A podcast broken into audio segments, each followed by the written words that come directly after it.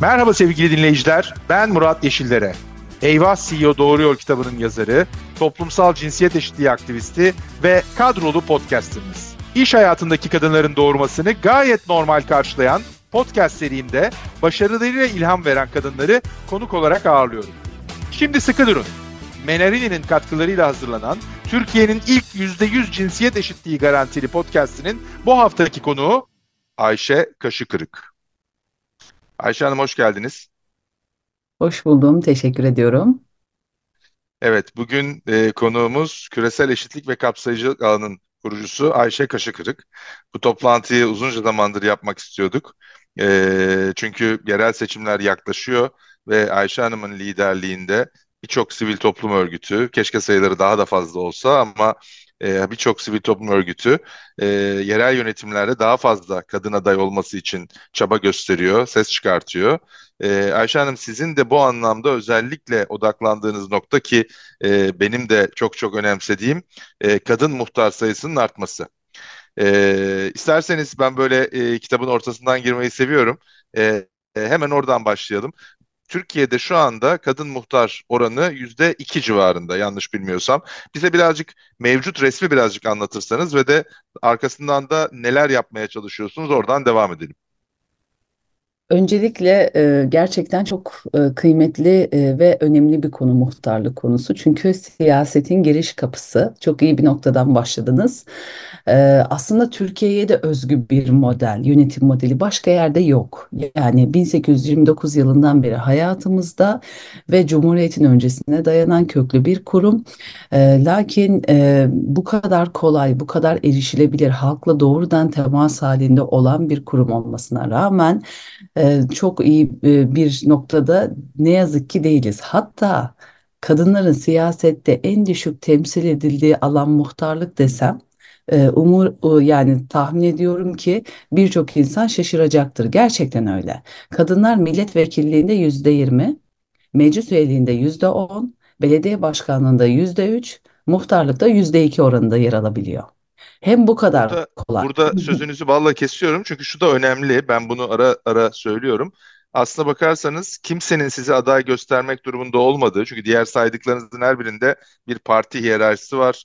İşte parti başkanının öncelikleri var, teşkilatın öncelikleri var ama muhtarlıkta e, isteyen herkesin elini kaldırıp muhtar adayı olabildiği ve bizlerin de sandığa gittiğimizde o kişilere oy vererek muhtar olarak seçebildiğimiz bir modelden bahsediyoruz. Parantezi kapatıyorum. Sözü tekrar size bırakıyorum.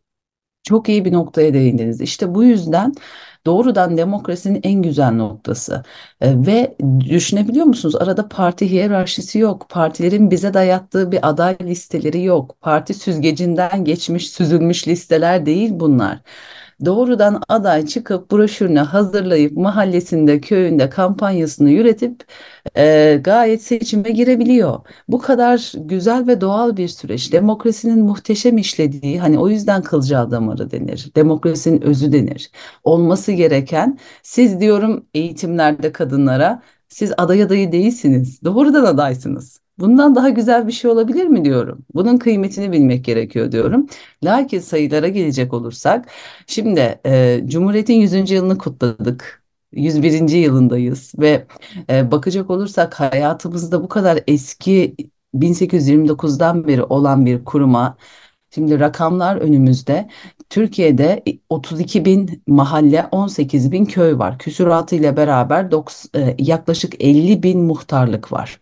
Şimdi 50 bin muhtardan bakacak olursak 1134'ü kadın.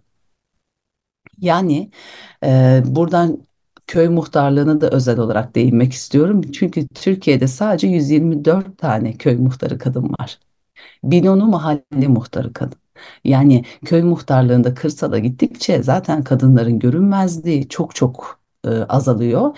Ve biz e, burada şunu söylüyoruz aslında e, yerel siyasete giriş kapısı, siyasetin anahtarı, muhtarlık kurumu.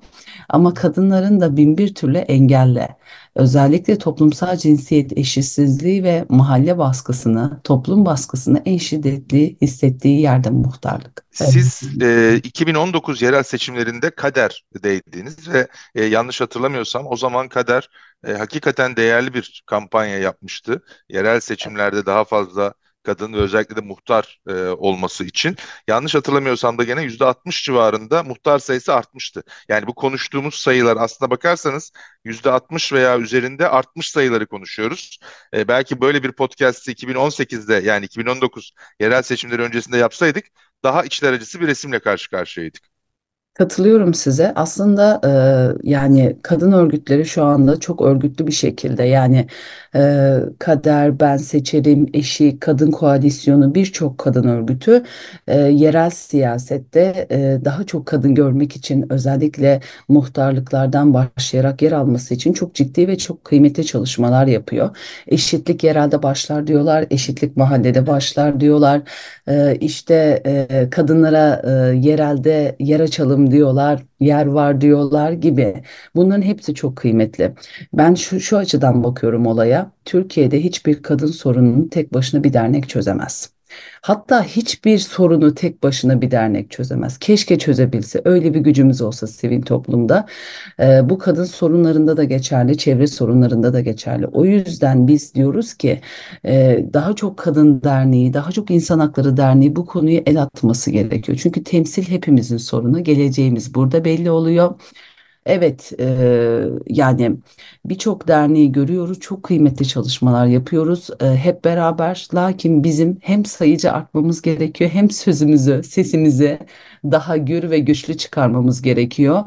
E, biz bunun e, sahada karşılığını daha çok almalıyız. Bakın, halen daha kadın adayların broşürleri parçalanıyor, kesiliyor, biçiliyor, gözleri deliniyor, burunları çıkartılıyor tehdit alınıyor, para ver çekil, e, bak şimdi iş kötüye gidecek, bize başka yollar, yöntemler aratma denilen bir sürece giriyoruz. Keşke bizlerin sesi, hepimizin sesi daha güçlü çıkabilse ve biz e, bunu sahada, pratikte gerçekten gö görebilsek ama şu anda kadınların çok büyük bir kısmı da muhtar adaylığından çekiliyor biliyor musunuz?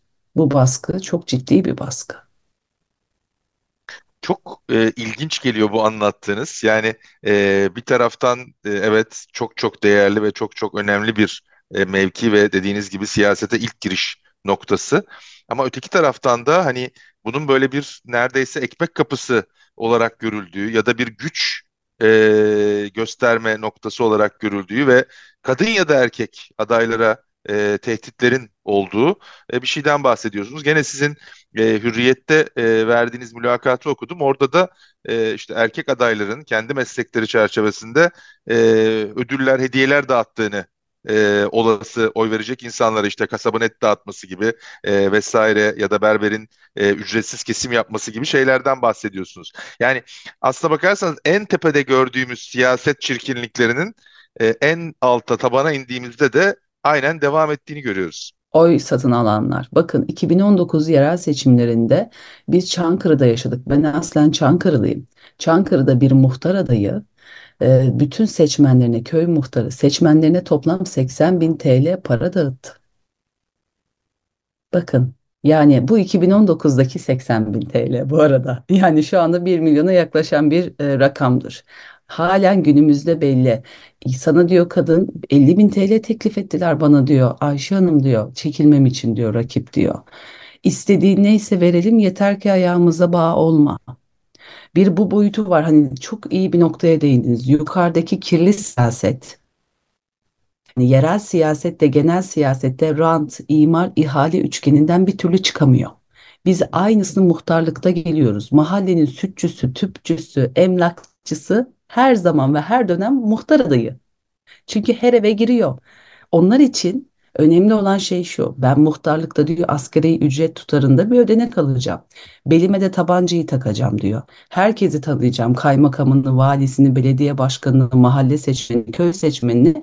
E, dolayısıyla diyor bir diyor itibar kazanacağım. Bir statü. Buradan diyor ben belediye meclis üyeliğine, belediye başkanlığına, vekilliğe rahat yürürüm diyor. Bir bu boyutu var. İkinci ise ticarethaneye çevirme olayı muhtemelen bir nevi iş merkezine dönüştürmek. Çünkü emlakçı her seçmene girecek. Dolayısıyla daha çok e, daha çok insana ulaşacak, e, daha çok e, para kazanacak. Aynısı nasıl kasap ücretsiz et dağıtıyor. Ücretsiz et dağıtmak ne demek? Bir sonrasında seçildiği zaman mahallenin tamamını daha çok et satacak. Aslında bu kirli siyaset çarkı, para üzerine, rant üzerine dönüşen siyaset tam anlamıyla muhtarlıklarda o kadar belirgin oluyor ki. Yani mesela bakın site yönetimlerine e, buradan da bir çağrıda bulunalım. Kadınların afişlerini astırmıyorlar ama erkeklerin afişlerini astırıyorlar biliyor musunuz? Ve bir sitede 3000-5000 kişinin yaşadığı yerler var.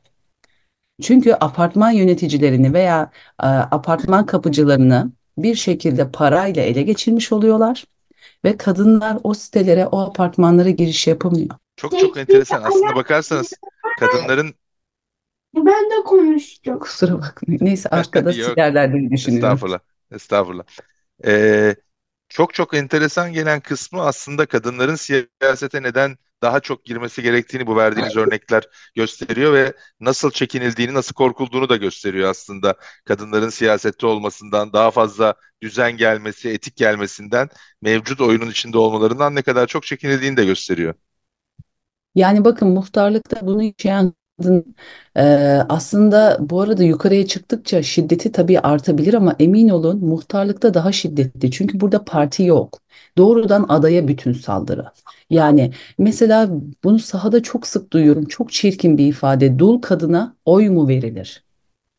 Neden diyorum? Evde başarılı olamamış diyor. Aileyi yönetememiş diyor. Eşiyle mutluluğu sağlayamamış. Mahallede mi bu mutluluğu sağlayacak diyor. Ben geçen hafta bunu İstanbul'da Avcılar Muhtar adayından duydum. Çok çok çarpıcı. Ee, aslında şeyi de e, dinleyenlerimizle paylaşalım. Gene sizin e, ben e, paylaşımlarınızdan görüyorum bunu. E, e, İstanbul diyoruz ki demin de siz de verdiğiniz örneği e, mahalle muhtarlarının oransal olarak e, şeyi köy muhtarlarından daha fazla hani marjinal de olsa bir iyilik var. Ama İstanbul'da kadın muhtar olmayan ilçeler var. İçinde yaşadığımız Evet. şehirde. Ve korkunç yani İstanbul'un 39 ilçesi var.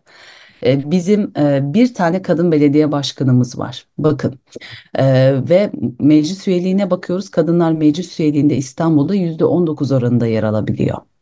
Muhtarlıkta kadın muhtar oranı İstanbul'da %15 ve 39 ilçenin 5 tane ilçemiz var. Bunlar Adalar, Arnavutköy, Bahçelievler, Kağıthane ve Sultanbeyli. Bir tane bile kadın muhtar yok mevcutta ve az önce saydığım örneklerin bir kısmı da Sultanbeyli'den. Sultanbeyli'de kadın muhtar adaylarına e, inanılmaz bir e, mahalle ve toplum baskısı var.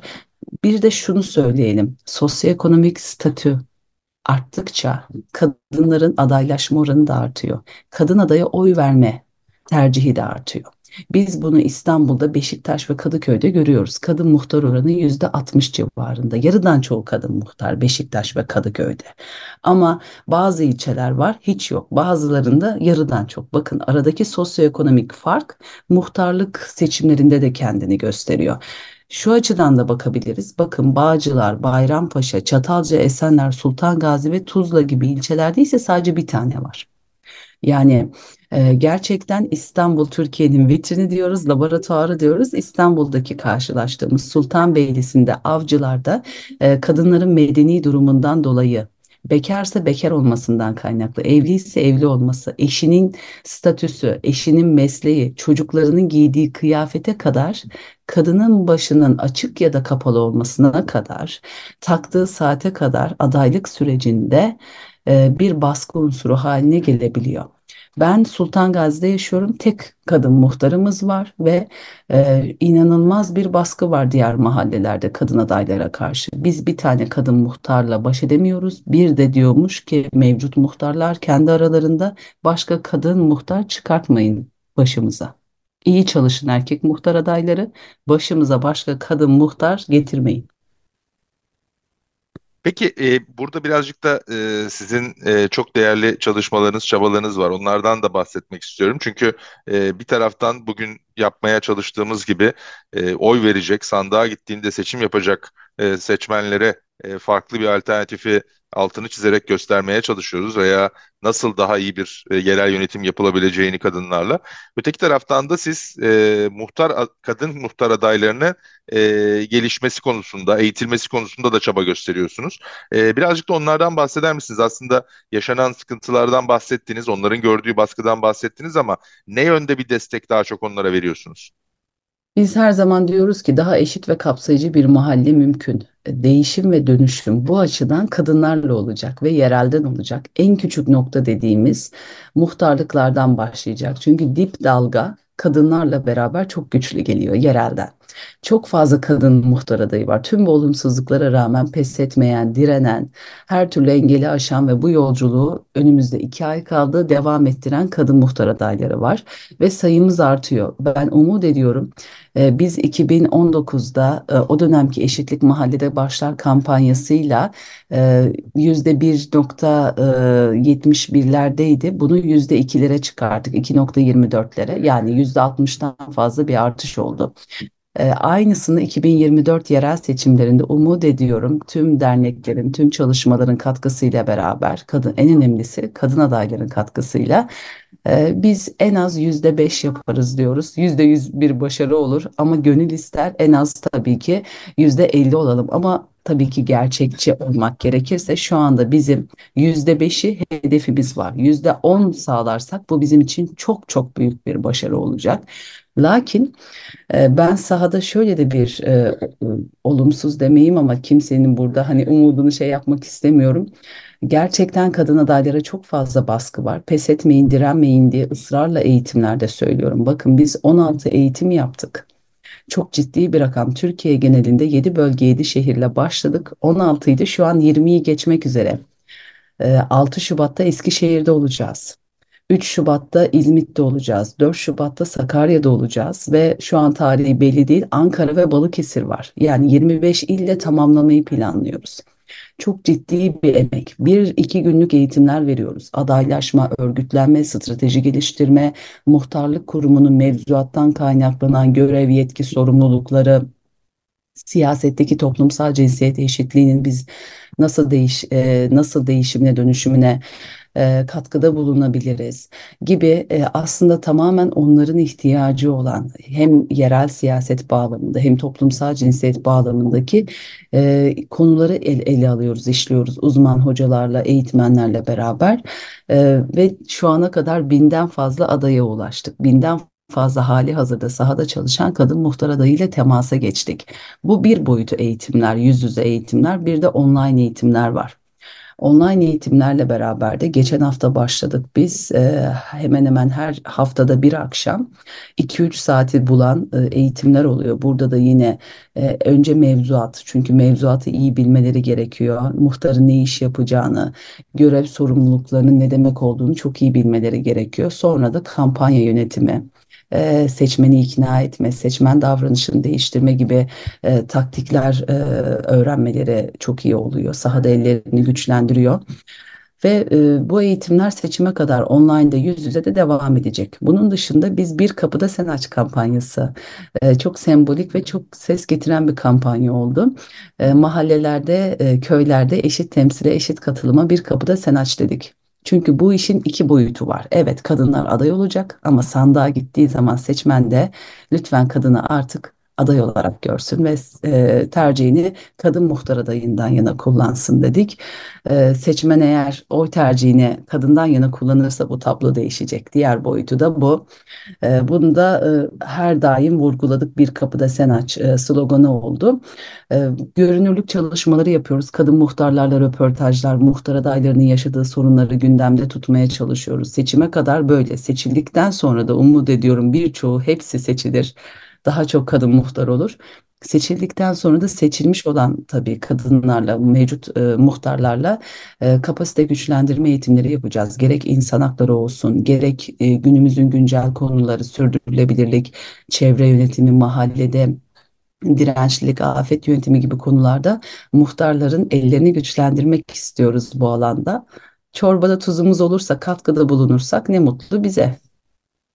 Harika. Ee, siz biraz değindiniz ama bir şeyi de sormak istiyorum. Mevcut kadın muhtarların bu çabalar içinde nasıl rol oynadığını hem rol model olmak anlamında hem eğitimde hem motivasyonu arttırmak açısından. Bizim yönetim kurulumuz 5 kişiden oluşuyor. Ee, Birisi de Sultan Gazi'nin ilk ve tek kadın muhtarı Çiğdem Hanım, Çiğdem Özkan. Buradan da kendisini ismen geçirelim. Yeniden aday. Onun gibi rol model kadın e, muhtarları biz burada ismen hepsini saymak isterim. Siirt'in tek kadın muhtarı Berivan Demir mesela. O da bin bir çeşit bir köy muhtarı engellerle karşılaşıyor.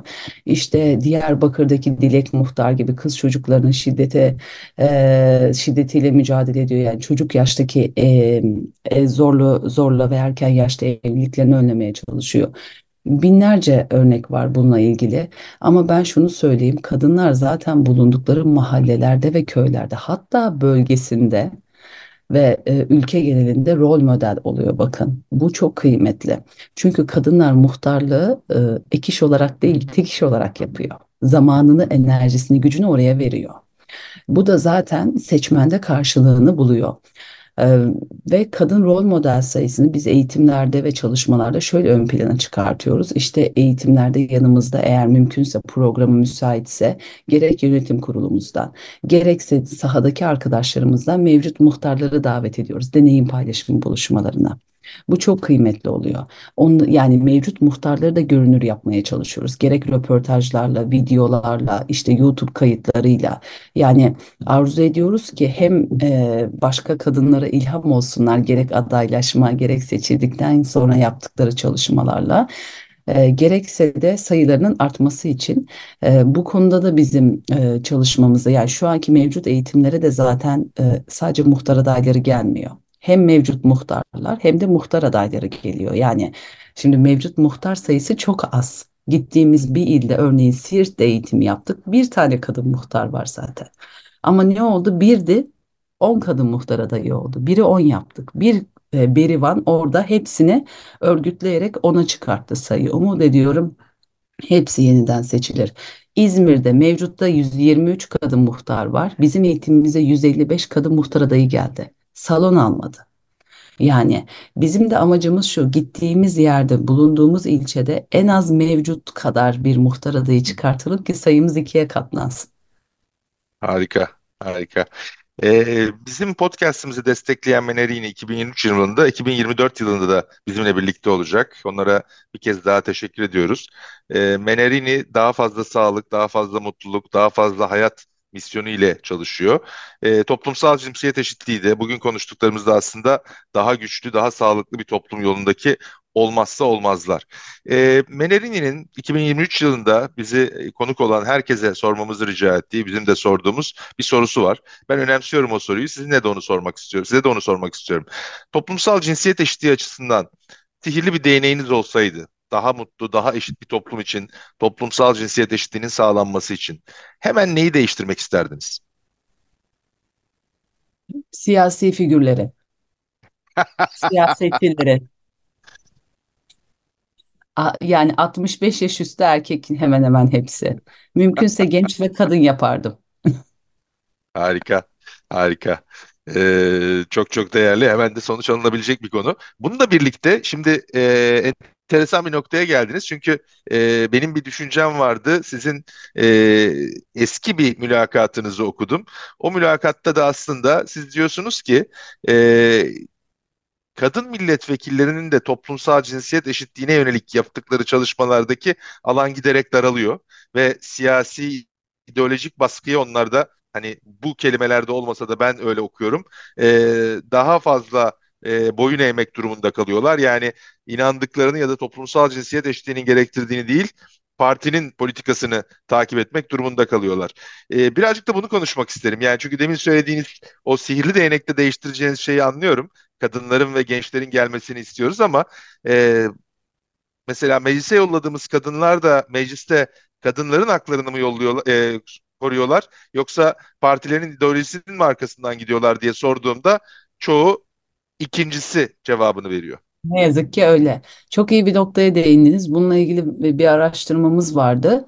Ee, gerçekten mecliste sunulan yazılı ve sözlü soru önergelerine baktığımız zaman e, kadın milletvekillerinin e, yani çok bir soru önergesi özellikle toplumsal cinsiyet eşitliği bağlamında yok. Sıfır diyemem. Yapanlar var ama çoğunluk olarak baktığım zaman çok yetersiz ve zayıf kalıyor. Ben burada şunu değiştirmek isterim dedim. Evet, siyasetçileri bir temizlemek lazım. Yani bir temiz siyasete dönüştürmek lazım. Bunun yolu da kadınlar ve gençlerden, yeni yüzler, yeni soluklar. Biz buna şey deriz yani taze kan, fresh, freshlenmesi gerekiyor aslında siyasetin bir bu. Ama bunu yaparken de biz sahada onu çok denk geliyorum. Eril siyaset yapan kadınlarla çalışmak zorunda kalıyorum. Yani tepeden tırnağa, A'dan Z'ye söylem, ifade, tarz, tavır, üslup, e, yaptığı siyaset biçimi dahi eril siyaset. Yani şimdi bu kadar eril siyasetin, e, eril siyasetle yoğrulmuş bir düzenin e, taşıyıcısı haline geliyorlarsa o zaman cinsiyetin de bir farkı kalmıyor. Dolayısıyla biz arzu ediyoruz ki gerçekten ha- e, halktan yana, eşitlikten, adaletten yana kadınların ve çocukların sorunlarını gündemde tutabilecek kadın milletvekillerine ihtiyacımız var. Eğer bu sorunları onlar da kulak arkası ediyorsa ya bütün kadın sorunlarını ben mi çözeceğim deyip e, partinin gündemini e, eğer mecliste ön sıraya taşıyorsa o zaman bir fark yok. Ama üzgünüm buradan e, çok net bir şey söylemek istiyorum. Erkekler bize alan açmayacak. Bizim sorunlarımızı da onlar gündeme getirmeyecek. Getirmiyor zaten. Getirse biz bu noktada olmazdık. Dolayısıyla yine kadınlar çözecek. Yani e, umut ediyorum kadınlar toplumsal cinsiyet eşitliği konusunu gündeme alırlar. Bu arada sadece kadın ve çocuk konusu değil, erkeklerin de konusu, hepimizin konusu toplumsal cinsiyet eşitliği meselesi. Ama bu ülkede halen yani üç kadından biri şiddete uğruyorsa, kadınlar muhtarlıkta yüzde iki temsil ediliyorsa, halen üçte biri kadınların sigortalı işte çalışabiliyorsa demek ki çok derin bir eşitsizlik var. Bu makas çok açık kadınlar aleyhine. E, bunu değiştirmek de yine sizler bizim temsilcimiz olarak parlamentoda, e, meclis üyeliğinde, belediye başkanlığında bizim sorunlarımızı önceliklendirmelisiniz. Biz size bu umutlarla oralara taşıyoruz. E, Çok dolayısıyla çarpıcı söyledikleriniz. Çok çarpıcı söyledikleriniz. Yani bunlar aslında hani kad- ben de onu şöyle kadın meselesi değil. İnsanlık meselesi ve erkeklerin çözmesi gereken bir mesele sizin bahsettiğiniz şekilde. E, çok çok çok çarpıcı. Kusura bakmayın. e, kendimi tutamadım. Araya girdim ama lütfen iyi devam edin. yaptınız. Yani hepimizin sorunu bunlar ama e, şimdi siyasette ve toplumsal hayatta toplumsal cinsiyet eşitliğine duyarlı insanlara ihtiyacımız var. Kadın, erkek, herkes bu konuda duyarlı olmalı. Ama mecliste erkekler arasında ha şu anda yerel seçim gündeminde bile iki aday, iki erkek arasında geçen yarışa şahit oluyoruz. Nerede bunların yerel seçim beyannameleri? Nerede bunların politikaları? Nerede hani yerelde kadınların, çocukların, engellilerin, yaşlıların hayatını e, düzeltebilecek politikalar nerede? Yok. A adayı şunu yapmış, B adayının şarkısı buymuş, C adayı şöyleymiş. Bakın hiç şeyi konuşmuyoruz biz. Yani yok öyle bir şey gündemde. Yani kadın sorunları, çocukların halen daha o kadar istismara uğruyor. Bunlar gündeme gelmiyor bir türlü. Çünkü biz halen daha o kirli siyaset çarkında, eril siyaset böyle bir şeydir işte. Parti siyasetini gündemde tutar, ideolojiyi gündemde tutar. Ve eğer kadınlar da bu siyasetin eğer bu çarkın içine girdiği zaman taşıyıcısı haline geliyorsa ne yazık ki bir şey değişmiyor ki biz bunu görüyoruz inanın. Belediye başkanlığında, meclis üyeliğinde yani kullandığı kelimeler, tutumları, davranışları e, yani her anlamıyla gerçekten partinin bir taşıyıcısı haline gelmiş. Kadın siyasetçi figürü çıkıyor karşımıza. O yüzden diyoruz ki seçildikten sonra kesinlikle erilleşmeyin. Eril siyasetin taşıyıcısı olmayın. Çok önemli. Ee, bir başka boyutta e, gene ben gözlemlediğim kadarıyla e, siyasi örgütler ya da partiler e, kendi görüşlerindeki sivil toplum paydaşlarıyla daha çok konuşuyorlar. Bırakın çalışmayı. Onları kabul ediyorlar. Dolayısıyla hani konu sadece e, bir takım şeyleri dile getirmek değil ama beraber iş yapma noktasına, işbirliği yapma noktasına geldiğinde dahi örneğin siz burada çok değerli bir inisiyatif şu anda e, başlatmışsınız.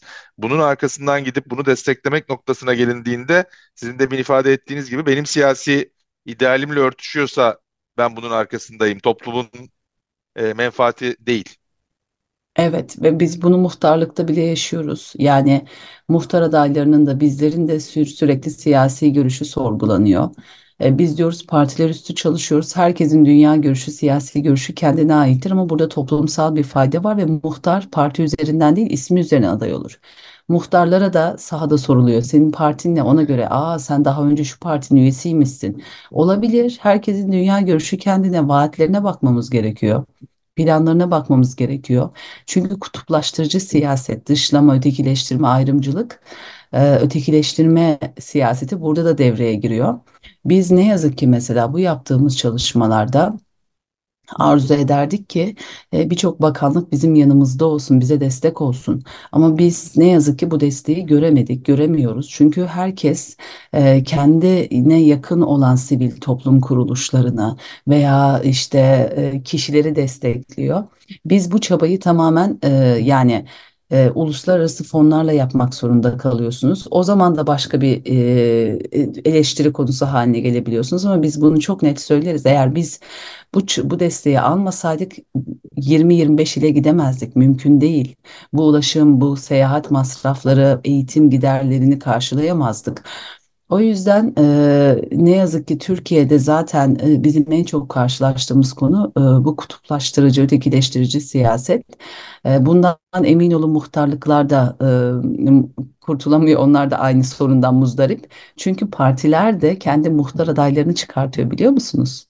Her partinin mahallesinde bir mahalle temsilcisi, mahalle sorumlusu oluyor ve onlar gidiyorlar e, aday çıkartıyorlar. Yani ruhuna aykırı, özüne aykırı bir şey bu. E, ve bu yani seçime giderken sanki her şey mübahmış gibi, sanki seçime değil de savaşa gidiyormuş gibi bir algı yaratılıyor. Ve biz bunun karşılığını zaten sahada da görüyoruz. Siyasetin o çirkinliğini, kirliliğini her seviyede aslında e, görüyoruz. E, dediğiniz gibi en altta, tabanda da. E, yavaş yavaş podcastimize ayırdığımız sürenin sonuna doğru geliyoruz ama e, kapatmadan en başta bahsettiğiniz birkaç şey vardı. Onları e, bir kez daha duymak istiyorum. E, başka bir de işte e, kadın muhtar adaylarına ya da siyasette bu şekilde girmeyi e, ya da o yerel yönetimin içinde yer almayı isteyen kadınlara e, ne tavsiye edersiniz, ne önerirsiniz? Öncelikle pes etmeyin, sonuna kadar gidin diyorum. Yani bu işin en önemli noktası bu bir psikolojik, e, nasıl diyeyim, savaş demek istemiyorum ama psikolojik bir mücadele. Yani burada sizi yere çekmeye çalışacaklar, e, sürekli motivasyonunuzu, moralinizi bozmaya çalışacaklar, e, sizinle ilgili farklı söylemler, dedikodular ortaya çıkartacaklar. Lütfen ve lütfen pes etmeyin. Birinci nokta sağlam ve güçlü bir iradedir.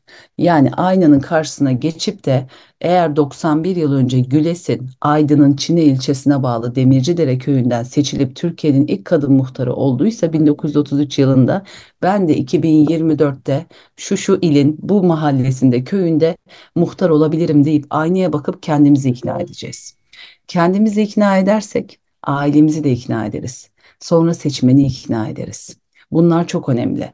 İkinci bir husus da şöyle söyleyeyim. Gerçekten biz kadınların evlerden çıkması lazım. Yani çıkanlar, kamusal alana karışanlarımız var tabii ama oran çok küçük. Önce evden dışarı çıkacağız. Yani biz kadınları sokakta, kentte, yönetimlerde daha çok görmemiz gerekiyor. Bunun için evden bir adım attı. Ne var? Apartman yöneticiliği. Sonrası ne var? Site yöneticiliği. Sonrası ne var? Okul aile birliği başkanlığı. Sonra STK üyeliği, STK başkanlığı. Oradan muhtarlık oluyor, meclis üyeliği oluyor, belediye yönetimi oluyor gibi gibi. Yani bu bir halka. Biz bu halkayı kırmamız için önce e, evlerdeki sorumluluğu azaltmamız lazım. Evden çıkmaktan kastettiğim bu. Kadınlar ücretsiz ev emekçisi zaten evde oturmuyor ki. Bir sürü sorumluluk var. Bakım emeği omuzlarında kadınların. Çocuk, yaşlısı, engellisi, evin sürekliliği, devamlılığı. Bu yüklerden kurtulup evden dışarı çıkıp kamusal alana karışmamız ve bunun yolu neyse bakın muhtar olan kadınların çoğu daha önce okul aile birliği başkanlığı yapmış. Sivil toplum yöneticiliği yapmış ya da e, ondan sonra STK'larda kent konseylerinde çok aktif çalışmış. Çünkü bunların hepsi kadınlara bir alan açıyor.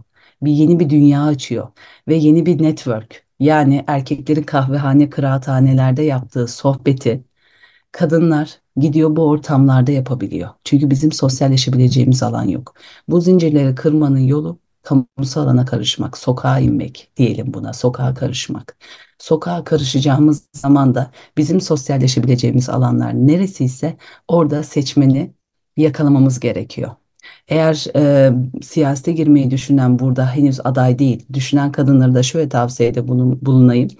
Bir an önce harekete geçmeniz gerekiyor. Yani durduğumuz yerde olmuyor. Bir şeyleri değiştirmek istiyorsak e, harekete geçmenin yolu da gerek sivil toplumda, gerek siyasi partilerde eğer meclis üyeliğini ve diğer adım e, adımları, kademeleri düşünüyorsanız ama muhtarlığı düşünüyorsanız eğer gerçekten hiçbir engeliniz yok. Bir an önce başlayın çalışmalara. Afişinizi, broşürünüzü bastırın, kendinizi doğru ve güzel ifadelerle ifade edin ve kapı kapı dolaşın. Kapı siyaseti yapın diyorum. Çünkü seçim önce sahada kazanılıyor, sonra da sandıkta kazanılıyor. Harika. Ayşe Kaşıkırık, yolunuz açık olsun. Çok önemli bir misyon üstlendiniz. Ee, umut ediyorum e, ilk hedefiniz olan o yüzde beşlik orana ulaşabiliriz. E, ama e, ne harika olur ki yüzde ona yaklaşabilsek e, ya da onu aşabilsek. E, el birliğiyle umut ediyorum e, bu yolculuğun sonu mutluluk olacak. Çok teşekkürler bugün bize zaman ayırdığınız için. Ben teşekkür ediyorum davetiniz için. Kolaylıklar diliyorum. Eyvah CEO Doğruyor da bu hafta konuğumuz Ayşe Kaşıkırık oldu. Önümüzdeki bölümde farklı bir kadın liderle tekrar karşınızda olmak dileğiyle.